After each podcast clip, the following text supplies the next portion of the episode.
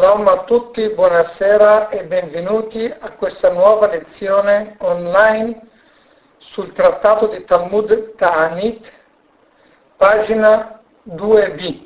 Siamo arrivati alla terza lezione e stiamo per trattare sempre l'argomento delle piogge, quando si ricordano le piogge. E come abbiamo già spiegato prima, noi ogni giorno nella Midah chiediamo le piogge e ricordiamo anche le piogge. Le ricordiamo all'inizio come lode. Hashem come sei grande, colui che fa scendere le piogge. Solo tu hai questo potere. E poi, nella nona Veracha, la numero 9 di Birkat Hashanim, lì invece chiediamo le piogge, la parnassà, il mantenimento, il sostentamento da Hashem.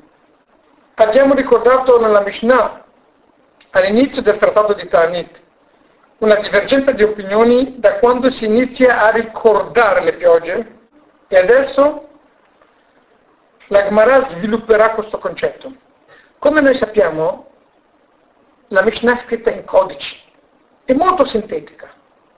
Poi la Gemara estrapola i concetti della Mishnah, li elabora, li analizza, li confronta, risponde, porta prove di qua, di là e poi fissa come è l'alaha. E noi adesso vedremo, nella prossima divergenza di opinioni, che abbiamo citato già nella Mishnah, vedremo come, in base a come viene stabilita la halakha, sia a livello di Mishnah, sia a livello di Gemara, perché c'è nella Mishnah una discussione, nella Gemara un'altra discussione, cambierà la halakha pratica. Se uno, ad esempio, per sbaglio, dice Mashiva Ruach Murida Geshem, nella preghiera dell'Amida, ricorda le piogge in estate, deve ripetere l'Amida o non deve ripetere l'Amida? Secondo l'opinione della Mishnah, vedremo che non è così grave ricordare le piogge, non chiedere, ricordare le piogge. Infatti, chiedere le piogge in estate è sicuramente un errore, sicuramente è un sbaglio, è uno sbaglio che devi aggiustare, devi ripetere la Midah. Perché non puoi chiedere le piogge quando non vuoi più le piogge, perché ti danneggia il raccolto. Mentre lodare Hashem che lui manda le piogge è una lode. Allora potrebbe starci anche in estate. Vediamo che ci sono due opinioni, quelle che abbiamo citato prima. In base alle due opinioni ci sarà una differenza a livello halachico. Vi invito ad aprire la pagina 2b. In alto ci troviamo alla settima riga dall'alto, nel Talmud originale, Talmud stampa di Vilna. Qui a lato abbiamo sulla chart abbiamo il Talmud Stenzals e dovete, come vedete il mio pallino rosso, io leggerò seguendo questo pallino rosso. Dice la Mishnah che Rabbi Eliezer, dice Omer, si inizia a ricordare le piogge dal primo giorno di Sukkot, Yom Tov Rishon Shel Chag. Abbiamo già spiegato che Chag nel Talmud vuol dire Sukkot. Primo giorno di Chag, primo giorno di Sukkot. Perché si chiama Chag Sukkot? Perché abbiamo detto che probabilmente è la festa per eccellenza. Per cui la festa è Sukkot. Dagmara qui chiede una domanda e vuole analizzare l'opinione di Rebbe Eliezer. I Bailehu hanno chiesto una domanda nel Bet Midrash, nella scuola dove si, studiava il Talmud.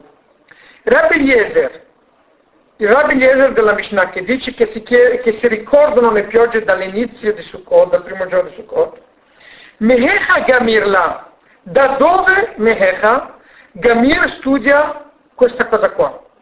Che bisogna iniziare a, a ricordare le piogge dall'inizio di Sukkot. Da dove lui impara questa cosa qua? Milulav, forse lui lo imparerà da Lulav, come vedremo dopo, anche successivamente nella Gemara, cos'è il legame tra Lulav e le piogge. Tra poco ve lo spiego comunque anch'io, poi lo rivedremo nella Gemara. Forse lui impara questo da Lulav, così come Lulav si prende in mano il primo giorno di Sukkot, allora anche ricordare le acque si inizia dal primo giorno di Sukkot. Minulav Gamarla, lo studia questo dall'Ulav. Cosa c'entra l'Ulav con le acque? È molto semplice. Dice la Gemara dopo, e poi lo riporta questo dal Talmud di Rosh Hashanah precedente, che durante la festa di Sukkot Hashem ci giudica se mandare l'acqua, quanta acqua mandare durante l'anno. Come impariamo questo che durante Sukkot Hashem ci giudica? La Gemara dice che la mitzvah dell'Ulav ci è stata data apposta per chiedere a Hashem di mandarci le acque per merito dell'Ulav. Infatti, se le acque non vengono giù, noi non abbiamo né Lulav, né Trog, né Adas, Aravà, niente, non abbiamo le quattro piante.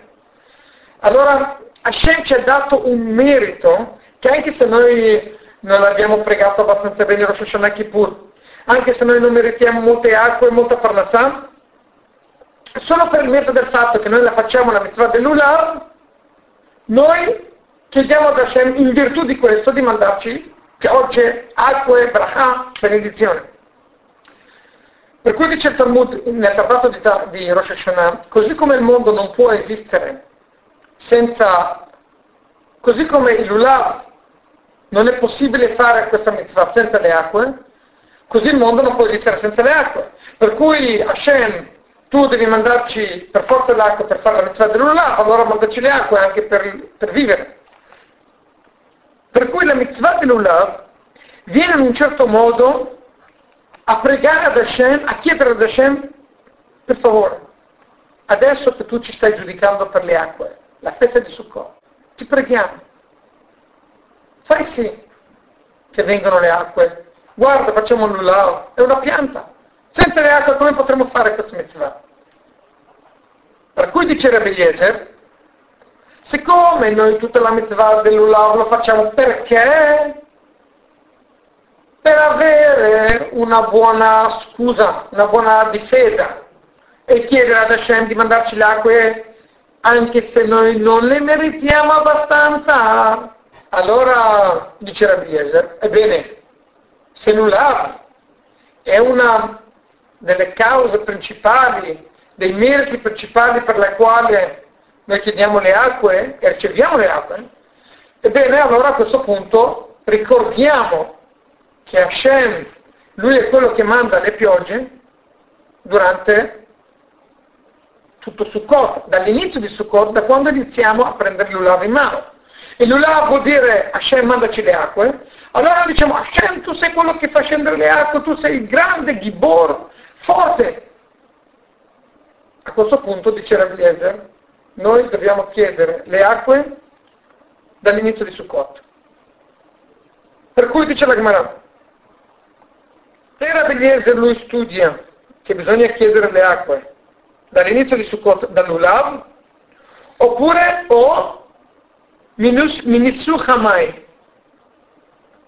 Forse lui impara questo dal Nissu Hamai. Cosa è Nissuch? Libagione. Maim e acqua.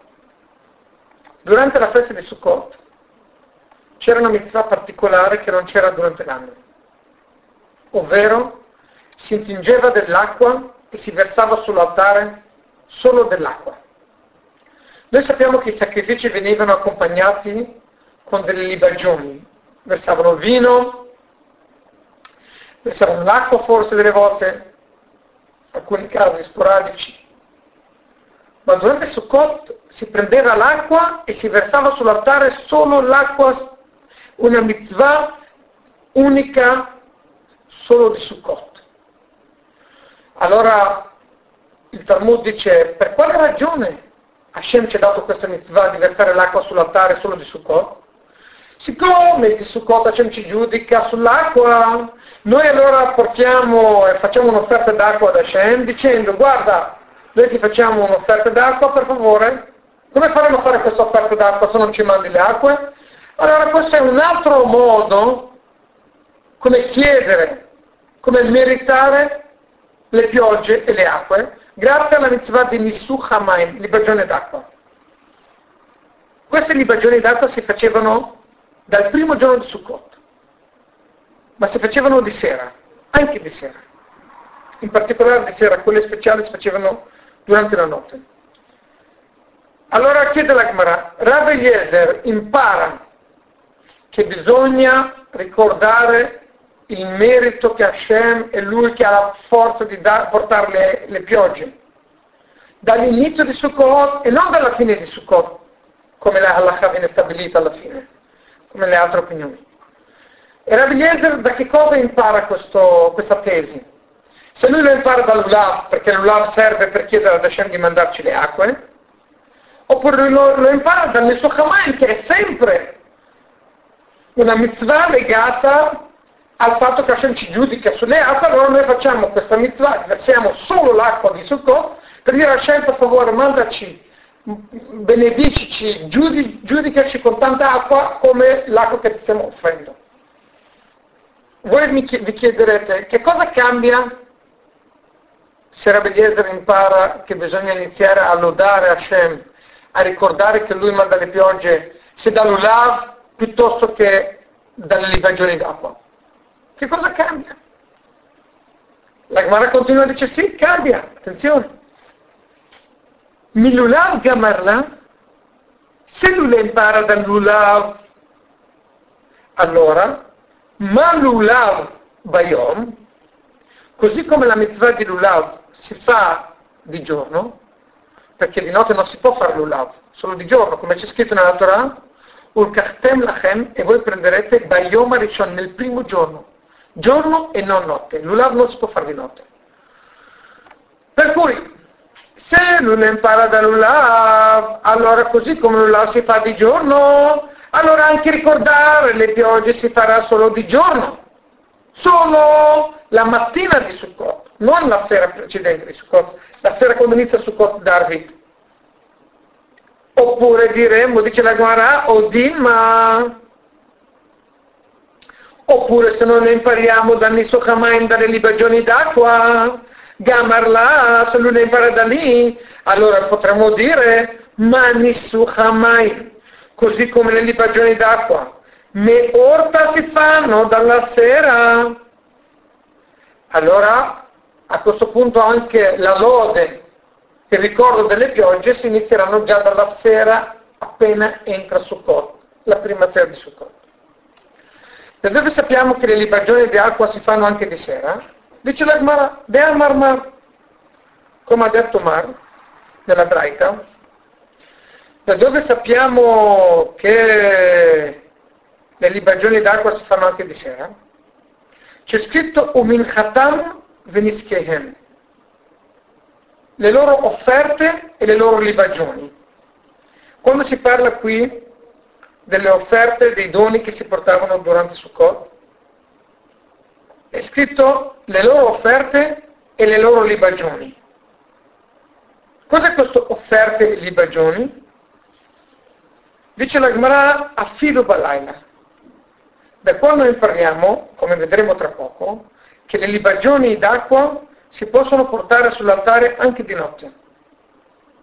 Per cui se le libagioni si possono portare anche di notte, allora se Rabeliezer impara che bisogna ricordare le piogge dall'inizio di Sukkot, dalle libagioni, allora dovremmo ricordare le piogge dalla prima sera di Sukkot. Se invece lui impara dall'Ulav, l'Ulav è solo di giorno, allora secondo Rabeliezer noi inizieremo a ricordare le piogge solo dal giorno primo di Sukkot, dalla mattina, e non dalla sera precedente.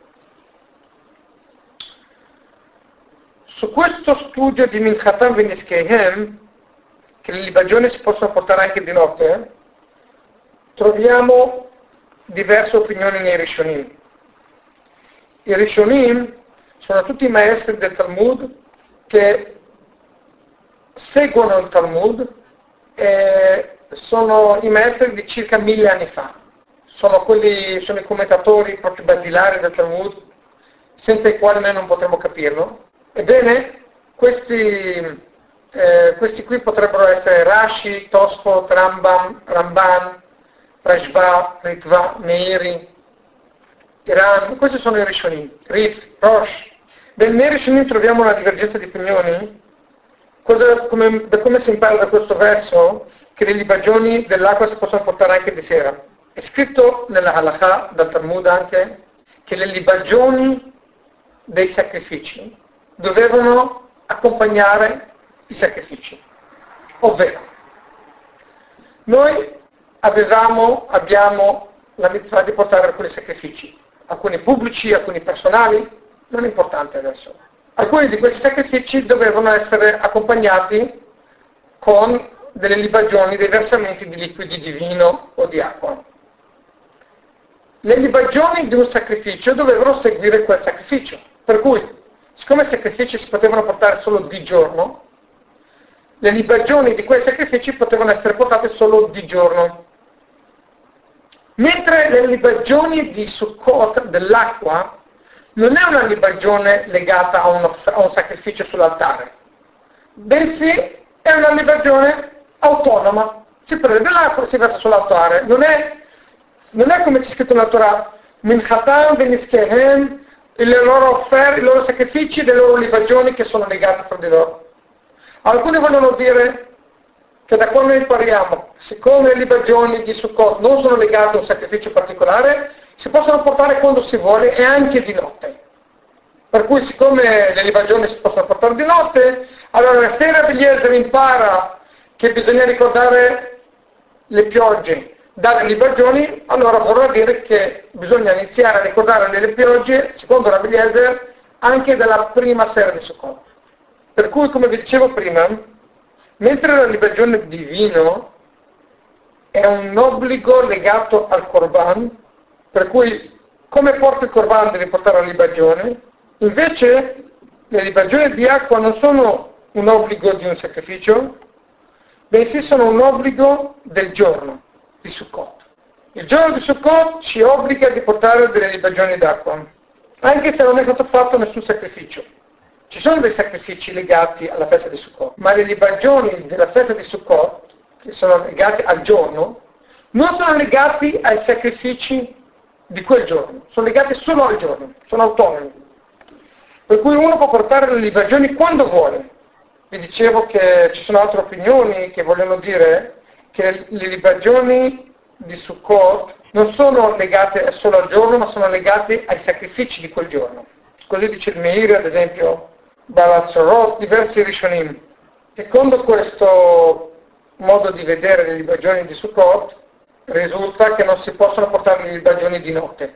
E loro interpretano la Gemara un po' diversamente. Loro non, eh, non studiano la Gemara, loro la leggono in maniera diversa, omettono delle parole della Gemara, secondo loro la loro versione era un po' diversa, e loro dicono così, così come la interpretano, cosa vuole dire che allora bisogna ricordare le piogge dalla sera? Se, se la mitzvah delle libagioni sono legate ai sacrifici, allora non si possono portare di sera. Allora come mai la Gemara dice che secondo Rabbi Eliezer, se noi parliamo il ricordo dell'acqua delle libagioni bisogna iniziare a ricordare di notte, se noi di notte noi non possiamo portare le libagioni. Allora loro dicono così, loro interpretano in questa maniera. La sera di Sukkot si riempivano le brocche d'acqua dal Mayan, dalla fonte che si chiama Shiloh. Nel trattato di Sukkot, che spero presto studieremo, Lì si parla ampiamente come si andava giù in basso, si prendeva l'acqua da Ciloa, si portava nella, sopra nel eh, santuario, si versava sull'altare. E questa grande operazione si, si ballava, si cantava, e questo si chiamava Simcha Shoeva, la, la, gioia, i balli, i canti di quando si andava a intingere l'acqua da Ciloa giù, sotto il santuario, e si portava sopra. Praticamente si ballava tutta la notte solo per andare a prendere quest'acqua chi giocava con i fuochi, chi faceva cose, acrobazie, cose incredibili, dice il Talmud. Fino al punto tale che il Talmud dice nel trattato di Sukkot, chi non ha visto la gioia e la felicità dei balli di Simchabet e Shoeva, di quando si andava a intingere l'acqua da Shiloh, non ha mai visto felicità nella sua intera vita. Per cui si andava di notte a prendere l'acqua, anche se non si versava di notte, ma si andava di notte. Per versarlo poi la mattina, secondo queste opinioni, perché le libagioni erano comunque legate ai sacrifici, per cui bisognava portare solo di giorno. Ma siccome le preparazioni si facevano di sera e l'intingere l'acqua che si sarebbe versata sull'altare si faceva anche di sera, allora per questa ragione, secondo il Meir e queste opinioni, si ricordano le acque dalla sera perché l'inizio della mitzvah del, versare, del versamento dell'acqua iniziava la sera. Anche se il versamento effettivo era di giorno, ma l'inizio era di sera. Allora siamo rimasti nel dubbio se Rabbi Eliezer impara dall'Ulav, che è sempre legato alle piogge, oppure dalle libagioni d'acqua che sono anche un altro merito per portare le piogge, per farci, per essere degni e benedetti di piogge. Dice la Gemara Tashma, vieni e ascolta. Di ama Rabbi Abau, ha detto Rabbi Abau, lo lemada Rabbi Eliezer e la Milulav. Sai da dove impara Rabbi Eliezer? Che bisogna iniziare a ricordare le piogge dall'inizio di Sukkot e non dalla fine di Sukkot? Lo impara da Lulav.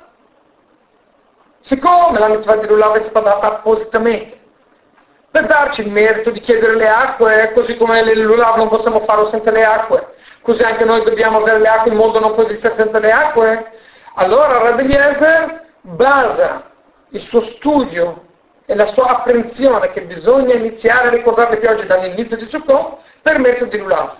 Per cui si conclude il ragionamento che secondo Eliezer bisognerebbe chiedere e ricordare le piogge dal primo giorno di Sukkot e non della prima sera di Sukkot, perché l'Ulav si porta di giorno e noi parliamo dell'Ulav, per cui siccome l'Ulav è solo di, è di, giorno, allora anche il ricordo delle piogge sarà solo di giorno. Adesso dice, la Gemara porta un Ikedeamri. Guardate, ve lo metto qui col pallino rosso. Cosa vuol dire Ikedeamri? C'è chi dice che la stessa identica Gemara che abbiamo studiato adesso è stata studiata con un ordine un po' diverso. Ovvero nel Beta Midrash, quando hanno studiato questa Gemara, hanno analizzato questa opinione di Rabbi Eliezer, c'è chi dice che l'hanno detto in questa maniera, hanno chiesto la domanda e poi l'hanno risposto in questa maniera. Invece c'è chi dice che lo studio, l'evoluzione di questo studio si è svolto in una maniera un po' diversa, per cui abbiamo un'altra versione di come è stata sviluppata questa opinione di Rabbi Eliezer. Il Kademri c'è chi dice che è stata studiata in questa maniera. Rabbi Abau, Gmara Gamirla. C'è chi dice che Rabbi Abau, Gmara Gamirla, lui ha una tradizione dai suoi maestri che quello che ha detto Rabbi Eliezer non è che era studiato da qualcuno, da una Mishnah, non aveva una fonte particolare, ma era una tradizione. Cioè, lui aveva sentito dai suoi genitori, dai suoi maestri, che a loro volta dai loro maestri fino a Moshe che il ricordo delle piogge era legato all'Ulav e non alle libagioni, perché lui aveva, appunto, l'aveva ricevuto. Veica de Amri c'è chi dice Matnita Shmiale. C'è chi dice che lui l'ha studiato da una Mishnah, oppure in questo caso è una braita, ma viene chiamata una Mishnah Matnita. E c'è chi dice invece che l'ha ricevuto. Cos'è la differenza? Il Talmud è stato tramandato oralmente da generazione a generazione. Allora uno può affermare un insegnamento perché lui l'ha sentito dai suoi maestri e loro volta dai loro maestri, oppure perché lui ha una fonte, ha una Mishnah, ha una Braita, ha una fonte indiscutibile, allora lui impara da questa fonte. Per cui la Gemara dice che secondo Rabbi Ebau, Rabbi Eliezer lo impara da Gemara, da, da, un insegnamento tramandato, e un'altra opinione dice che invece lui lo impara da una Mishnah, da una Braita, abbiamo detto in questo caso, che viene chiamato Mishnah sempre, ovvero da un altro, da un altro trattato, da un altro insegnamento dei Tanaiti. Chiede la Gemara, dov'è questa braita? Da, dove, da quale braita lui lo impara? Mai Qual è la braita dalla quale lui lo impara? Dettagli come abbiamo studiato. Me matai maschirina lakshamim. Abbiamo studiato, dice la Gemara, da quando si inizia a ricordare le piogge. Rabbi Omer Rabbi dice, il nostro Rabbi Eliezer, Mishat Netilat è scritto chiaro nella Braita che Rabbi Eliezer tiene che si iniziano a ricordare le piogge dall'inizio di Sukkot perché dal momento che si inizia a prendere l'Ulav. il lulav e le piogge sono un tutt'uno. E Hashem ci ha dato questa mitzvah del lulav per poter avere il merito di chiedere ad Hashem di mandarci le piogge. Per cui lui non parla dell'Ulam.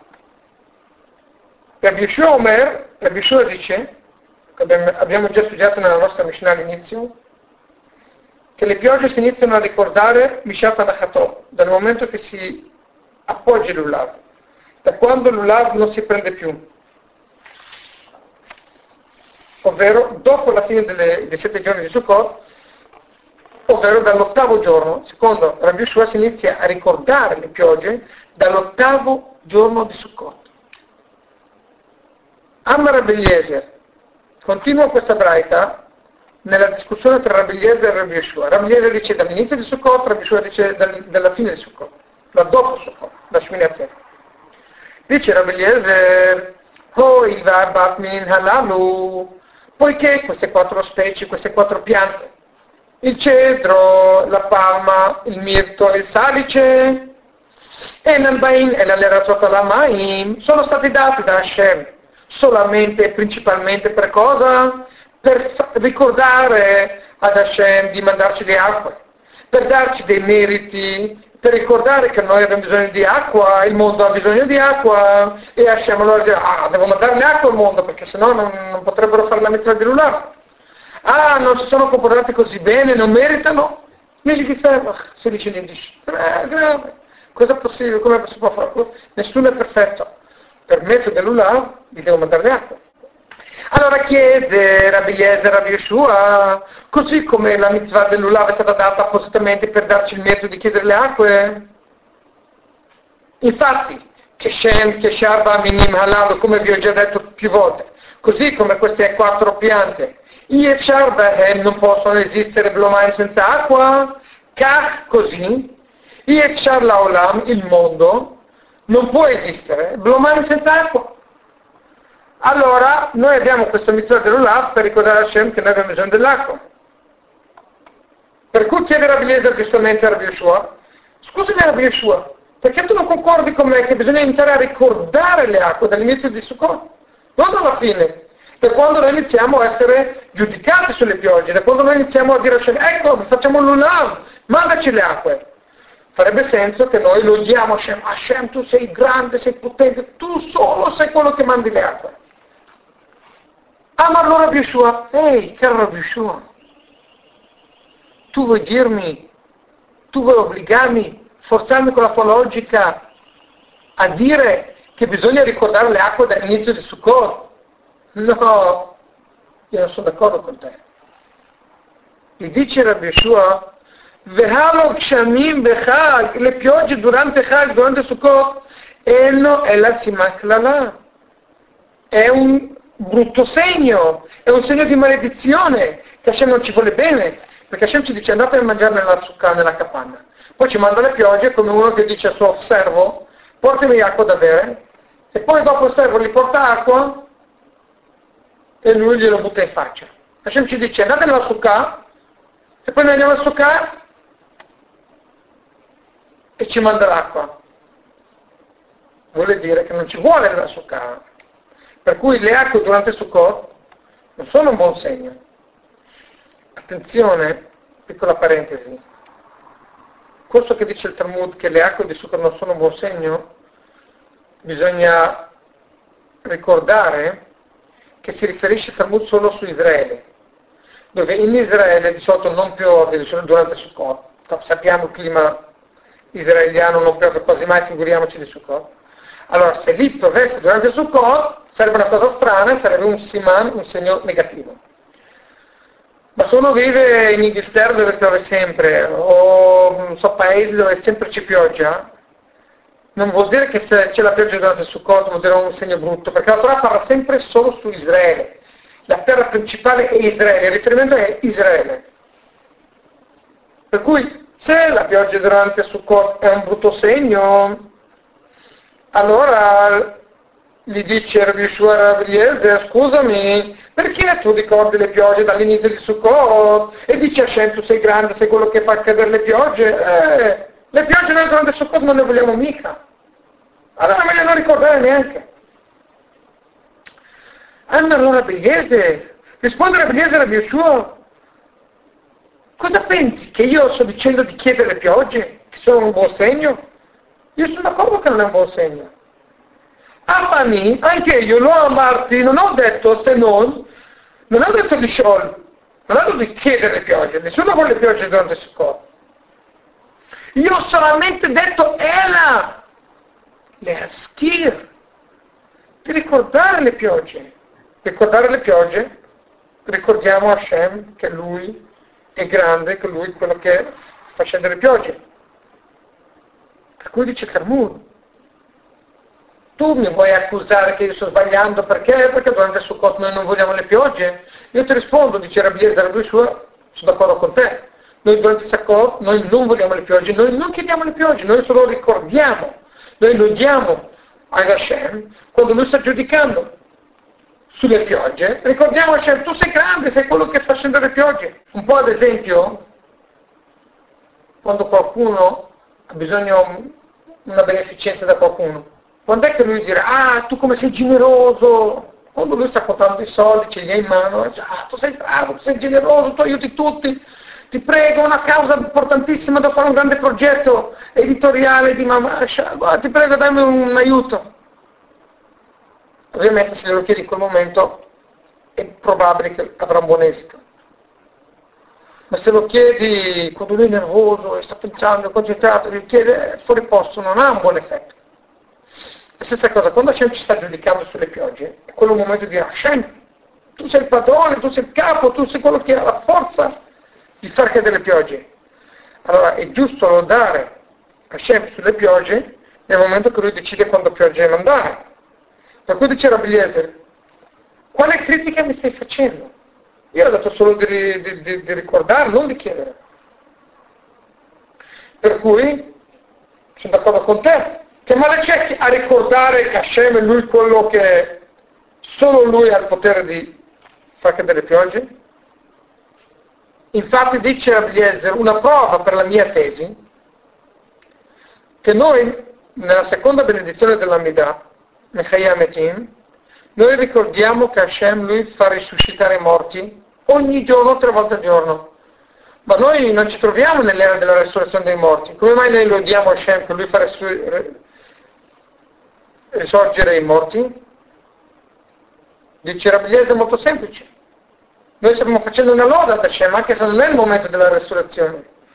Così come questa loda la facciamo anche fuori posto, tra virgolette, diciamo fuori posto, per la stessa ragione noi possiamo lodare Hashem che lui fa scendere le piogge anche in un momento in cui noi non meritiamo le piogge, in cui noi non vogliamo le piogge, più che meritiamo. Allora dice Rabbi così, Shem Shetchiat Ametim Maschir con la Shana così come la resurrezione viene ricordata tutto l'anno, nella seconda benedizione della resurrezione dei morti, Tchiat Metim, Vena e la Vismanà e succederà solamente in futuro quando arriverà il momento. Kach, per la stessa ragione, Maskirin Vrot Chamin, noi possiamo ricordare e lodare sempre le piogge con la scena tutto l'anno, così come Tchiat Metim tutto l'anno. Ve'enam e la Bismanam, anche se le piogge noi le chiederemo, le vorremmo nel loro momento, ma la lode possiamo farla sempre come la risurrezione dei morti, che succederà in un momento particolare, noi lo, lo diamo sempre tutto il tempo, tutto l'anno, per questa risurrezione. Per questa ragione, dice la Gemara, anche le piogge possono iniziare a ricordare dall'inizio di Sukkot.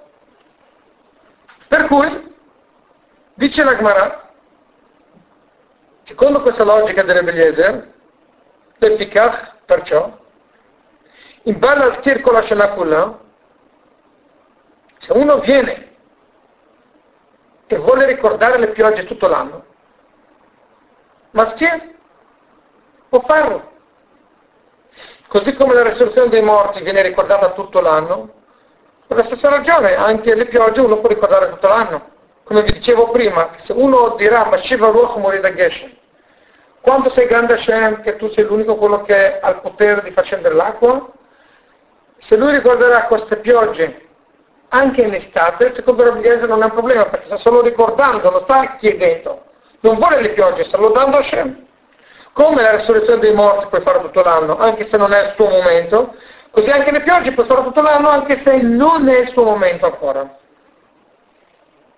Per cui Rabbi Eliezer ti dice, se Hashem ha voluto che noi facessimo la mitzvah dell'Ulav per meritare le acque, per avere un merito in più per invocare il Padre Eterno a mandarci le acque, dice Rabbi Eliezer, questo vuol dire che da quel momento in cui noi iniziamo a prendere l'Ulav, Hashem vuole che noi iniziamo a ricordare e a lodarlo per le piogge.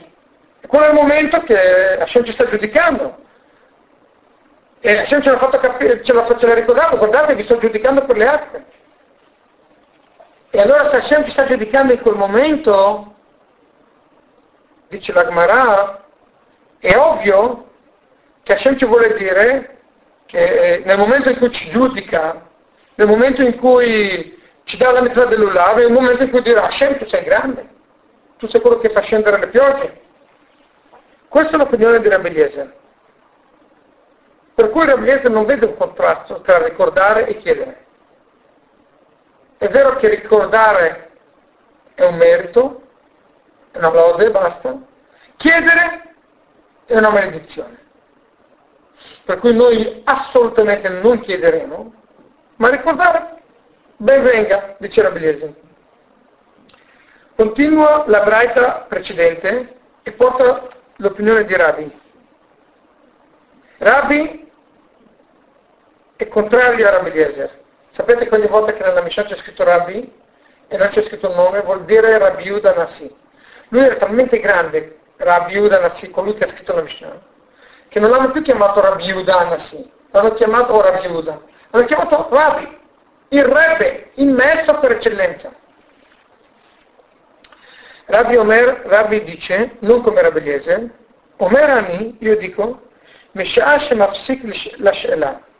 Da quando smette di chiedere le piogge, ovvero dal primo giorno di Pesach che si smette di chiedere le piogge, da quel momento smette di ricordare le piogge. Tu Rabbi vuoi dire che uno può ricordare le piogge tutto l'anno? No, io non sono d'accordo. E quando smetti di chiedere le piogge devi smettere anche di ricordare le piogge. Se le piogge non sono un buon segno in estate perché rovinano il raccolto, non ha, segno, non ha senso dire, ah grande scelta, tu mandi le piogge, ma tu non hai bisogno, non le vuoi, anzi, ti farebbero del male, non, non odare neanche in estate, è sbagliato. Se hai detto Meshiva Ruach secondo Rabbi in estate, devi ripetere la metà. Rabbi Uda ben Betera Omer, Rabbi Uda ben Betera dice Besheni Bechad. Adesso troviamo altre opinioni da quando si iniziano a ricordare le piogge. Secondo Rabbi Uda ben Betera, dal secondo giorno di Sukkot ovvero in Israele, nel Bet HaMikdash, era il primo giorno di Cholamoed. Poi vediamo perché. Secondo la Rebbe Ben Betera iniziavano a ricordare le piogge dal secondo giorno di Sukkot. Secondo Rebbe Akiva Omer, dice Rebbe Akiva dal sesto giorno di Sukkot, da Hoshana Rabbah.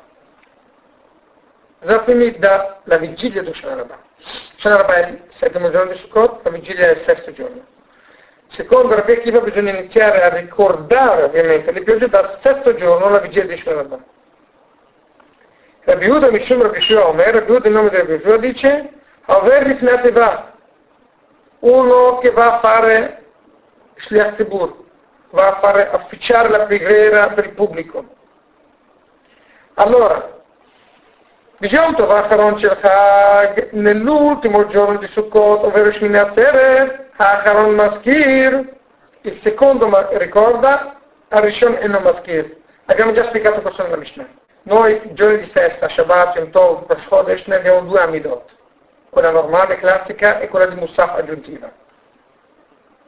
Allora Rabbi Shua dice che l'ultimo giorno di Sukkot, quando si, si cambiava, iniziava a ricordare le piogge secondo Rabbi Shua, allora, chi è che chiedeva, ricordava le piogge? La prima preghiera nella Midah o nel Musaf, nella preghiera in più?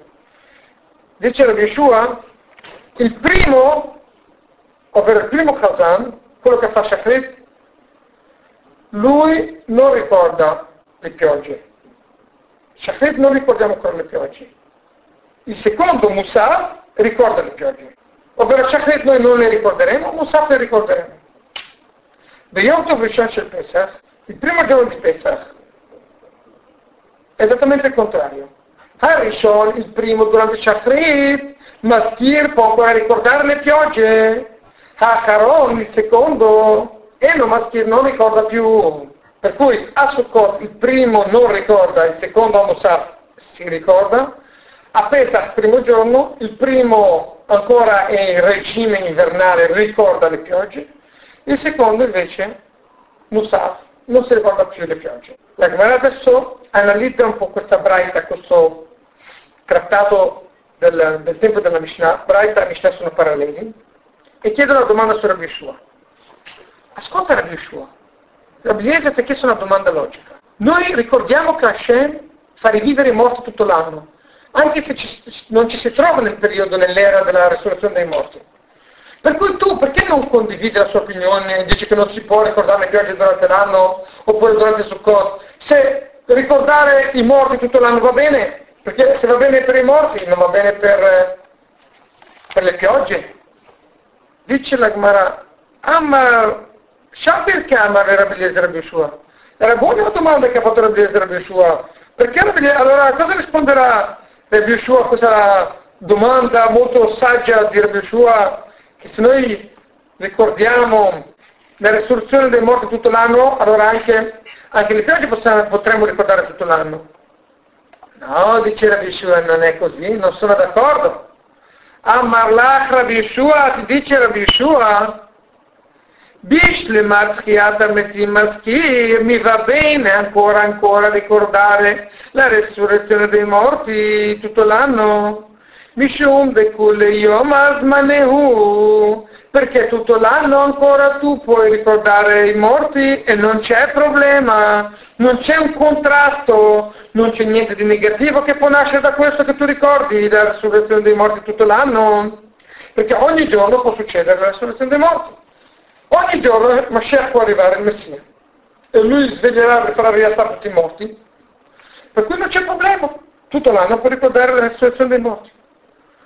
Invece le piogge Lakshamim,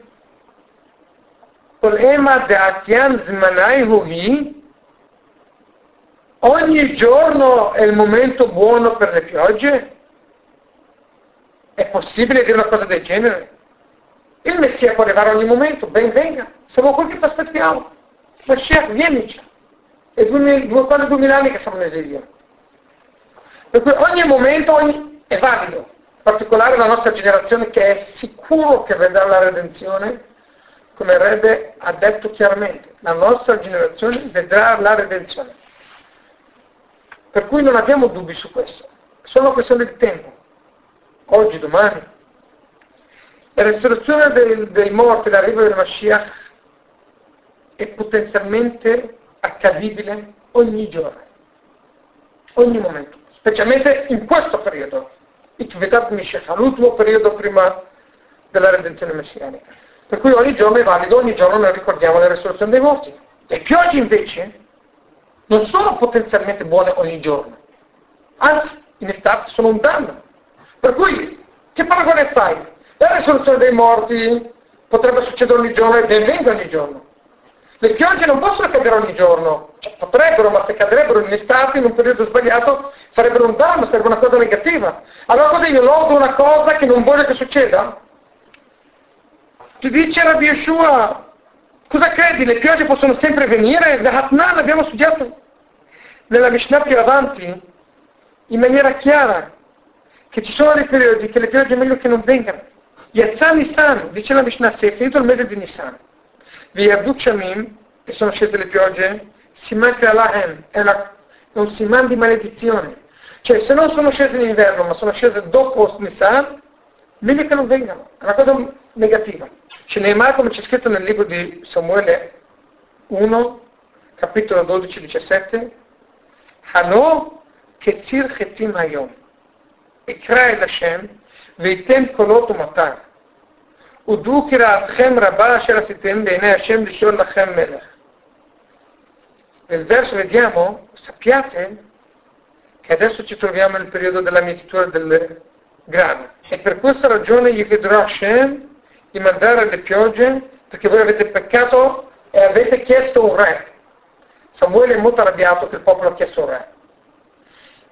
Poi c'è la famosa domanda cosa vuol dire che lui è arrabbiato che ha chiesto un re.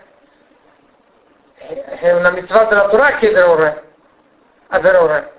Allora è spiegato che nella Chassidut viene spiegato questo concetto, che il re che Hashem ha voluto non è il re che loro hanno chiesto. Loro non hanno chiesto un re superiore che gli imponga la legge, loro hanno voluto un re che potevano controllare. Volevano qualcosa di manipolabile. Ebbene, Shmuel sarà per loro, adesso non entriamo in questo merito, e gli dice adesso io chiederò le piogge in estate in modo che voi riceverete una condizione per il fatto che avete chiesto un re. Vuol dire che le piogge in estate sono una maledizione. Per cui dice la Gemara, Rabbi Shmuel risponde a Rabbi ascolta Rabbi Eliezer, tu fai paragoni un parallelismo con la resurrezione dei morti, così come quella si può ricordare, ricordare tutto l'anno, allora anche ricordare le piogge tutto l'anno potrebbe andare bene. Io ti rispondo no, quello è un ricordo che potrebbe succedere ogni giorno ed è bene che succeda ogni giorno. Per cui lo facciamo del, tutti i giorni dell'anno. Mentre la resurrezione, mentre le piogge, se vengono dopo Pesach, sono un danno, non le vogliamo. Allora, che paragone mi fai da una cosa che non c'entra niente? Lì potrebbe succedere e va bene che succede, tanto bene. Qui è meglio che non succeda. Allora è inutile che noi ricordiamo una cosa che non vogliamo che succeda. Per cui Rabbi Eliezer tiene non come Rabbi Shua e dice che invece questo parallelismo è valido, così come ricordare, solo un ricordo, non è che tu lo vuoi, lo chiedi, ma solo un ricordo. Così come tu ricordi la risurrezione dei morti tutto l'anno, allora così ricordi le piogge, potresti ricordare tutto l'anno, specialmente anche durante Sukkot, che è quel momento clou del, del giudizio sulle piogge, e invece, secondo Rabbi Yeshua, ricordare una cosa che tu non la vuoi in quel momento è meglio che non la ricordi. Non è solamente una lode. Tu lodi qualcuno quando questo qualcosa che questo qualcuno tu, alla quale tu lo stai lodando potrebbe anche dartelo in quel momento, ti farebbe piacere averlo. Ma non dovrai lodare una cosa che in quel momento ti danneggia, ti fa male. Per cui Mashiach va bene ogni giorno. Invece le piogge fanno male ogni giorno, anche in estate. Per questo Rabbi Yeshua non concorda con Rabbi Eliezer e non vuole che si ricordino le piogge durante Sukkot, tantomeno in estate, durante l'anno. E infatti l'Allah viene stabilito come Rabbi Yeshua, che durante Sukkot noi non chiediamo le piogge, non ricordiamo le piogge, perché noi non vogliamo le piogge durante Sukkot. Le ricorderemo l'ultimo giorno di Sukkot, Shmini Atzeret quando ormai non dobbiamo più mangiare nella succa. Per cui noi ricordiamo le piogge in un momento dove le piogge non ci creano un danno, un disagio. Quando siamo in succa, noi non vogliamo le piogge perché sarebbe un brutto segno. Abbiamo detto con la succa e ben vengano le piogge, allora iniziamo a ricordare le piogge anche se noi, noi non le chiediamo ancora, non le vogliamo le piogge. Perché noi non chiediamo le piogge ancora durante l'ultimo giorno di Sukkot? Perché tutti gli ebrei si trovano dove? A Gerusalemme, nella città santa, per portare i sacrifici di Sukkot. E quando gli ebrei dovranno tornare a casa loro dopo Sukkot, dopo, dopo Shmini se, no, se loro avrebbero ricordato le piogge e dovranno viaggiare con l'acqua, non è come oggi che vai in macchina, fai e le piogge vanno via. O quando cammina a piedi, come si chiamavano infatti Shloshari Galim, le tre regalim, i tre feste di piedi, perché andavano a piedi o con le carrozze al massimo. Tornare con l'acqua non è piacevole. Allora le piogge non venivano ricordate fino al 7 di Hishvan, fino a che tutti gli ebrei non tornavano a casa loro, ma ricordavano le piogge da Shmini Atzeret. Perché? Perché da Shmini Atzeret, da dopo Sukkot, è vero che noi non vogliamo ancora le piogge, ma almeno se venissero le piogge non sarebbe un segno negativo di maledizione, come quando durante il Sukkot ci troviamo nella Sukkah, se venissero le piogge proprio ci farebbero una brutta figura, proprio un segno negativo. Allora, durante Sukkot non le ricordiamo neanche perché noi non le vogliamo, perché ci farebbe un brutto segno. Dalla fine di Sukkot, da Shmini Atzeret, non le vogliamo ancora, cui non le ricordiamo, ma solamente lodiamo Hashem come sei grande. Tu sei colui il quale ha il potere delle piogge. Se dovessi, se Hashem volesse mandarcelo in questo momento, preferiremmo di no perché dobbiamo tornare a casa e non vogliamo tornare, tornare tutti bagnati fradici col fango, però almeno non è un segno negativo così come quando noi siamo nella Sukkah e lì le piogge proprio non solo sono, è un segno, non solo ci bagnano ma anche ci, ci dimostrano che Hashem non ci vuole bene, ci dice andate a casa vostra, io non voglio, non voglio vedere nella mia Sukkah, la Sukkah è l'ombra di Hashem, Hashem ci manda via dalla sua ombra. E qui ci fermiamo, concludiamo la lezione con una riflessione molto simpatica, molto... Noi abbiamo detto che ricordiamo le piogge, la halakha secondo le Beshua, da dopo Sukkot, da dopo che finisce l'obbligo di mangiare Sukkot, per evitare contrasti con la Sukkot. Per Shminat a Shachrit non ricordiamo ancora, da Musaf ricordiamo le piogge. Ma noi non ne chiediamo fino a Sacche di Cheshvan, ovvero esattamente due settimane dopo la fine di Sukkot, dopo la fine di Shminat e Sukkot. Per quale ragione aspettiamo ben due settimane? Dice Talmud che ci sono degli ebrei che abitano molto lontano da Gerusalemme. L'ebreo che abita più lontano da Gerusalemme, quanto tempo ci metteva per arrivare a casa sua a piedi? Due settimane. Per cui l'ebreo che abitava a Sieda, Sidon, sopra Tveria, sopra Tzfar, dopo Kineret, ci metteva due settimane per arrivare a casa sua a piedi. Allora dice il Talmud, come facciamo a chiedere le piogge se ancora non sono arrivati a casa loro tutti gli ebrei? Non è bello. Qualcuno sta ancora viaggiando, non è bello. Ma si chiede una domanda, attenzione, se ancora l'ultimo giorno, il quattordicesimo giorno da Sukkot, quando ancora noi non, non chiediamo le piogge perché aspettiamo Zain di Heshvan, in questo ultimo giorno ormai il 99% degli ebrei sono già tornati a casa loro, perché chi abita così lontano sono proprio casi unici. Ma gran parte degli ebrei abitavano nelle metropoli.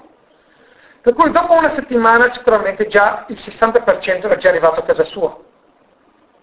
Dopo 7-8 giorni, 9 giorni, 99%, 90% era già arrivato a casa. Mancava ancora un 10%, un 5%. Ebbene, in Israele le piogge sono molto importanti. E noi non chiediamo le piogge che sono vitali per Israele perché lì manca sempre la pioggia. Fino al quattordicesimo giorno dopo la fine di Sukkot, perché forse ancora qualche decina di ebrei, qualche dozzina, sono ancora in viaggio. Ma se il 99% degli ebrei sono già a casa loro, e questi tutti il 99% di ebrei, di ebrei hanno bisogno delle piogge perché si trovano a casa, hanno raccolto, hanno bisogno delle piogge, per quale ragione loro devono subire e soffrire perché quel 1%, 2%, 3%, quello che è, sono ancora in viaggio. È possibile che un 3% possa danneggiare il 97%? Dov'è la logica? C'è una maggioranza, c'è una stragrande maggioranza. Da qua dicerebbe il Lubavitch, un grande insegnamento di Ahdut, di unità, fin quando un solo ebreo si trova ancora in viaggio, anche se il 99,9% degli ebrei sono già a casa loro e loro hanno bisogno delle piogge. E loro dovrebbero e vorrebbero tanto chiedere le piogge perché ne hanno bisogno. Ma se manca ancora un ebreo che viaggia, noi tutto il popolo di Israele non chiederà le piogge. Per non creare un danno a quel solo ebreo che sta viaggiando perché il popolo è una unità. Sono tutti una cosa unica. Quando uno soffre, tutti soffrono. Tutti ci troviamo sulla stessa barca. Se uno fa un buco nella barca, tutta la barca affonda. Dice il Talmud, con Israele Arevim Zelazè. Tutti gli Israele sono uno garanti per l'altro. Uno non può dire Cosa ti importa da te, a te se io metto i tuoi figli o no? Lasciami vivere. Vivi, lascia vivere. La risposta, siamo tutti sulla stessa barca. Siamo tutti in una unità. Un solo ebreo non è arrivato a casa sua, ancora non si chiedevano le piogge. anche se tutti l'avevano già bisogno. Siamo tutto un popolo, finché tutti non arrivano a casa, ancora le piogge non possono essere chieste. Ebbene, cari amici, concludo con questa riflessione. Ricordiamoci l'importanza dell'unità del popolo. One God, one nation, one Torah e one land. Noi abbiamo una Torah, una nazione, una Torah e una terra. E un Dio solo in cielo. Per cui, finché tutti non sono tornati a casa, noi ancora non vogliamo creare disagio a quel singolo. Ricordiamoci l'importanza dell'unità del popolo e sappiamo che il secondo santuario è stato distrutto perché non c'era unità. E quando noi porteremo unità Achdut Am Israel, noi annulleremo la causa dell'esilio e porteremo la redenzione immediatamente presso nei nostri giorni. Amen, amen.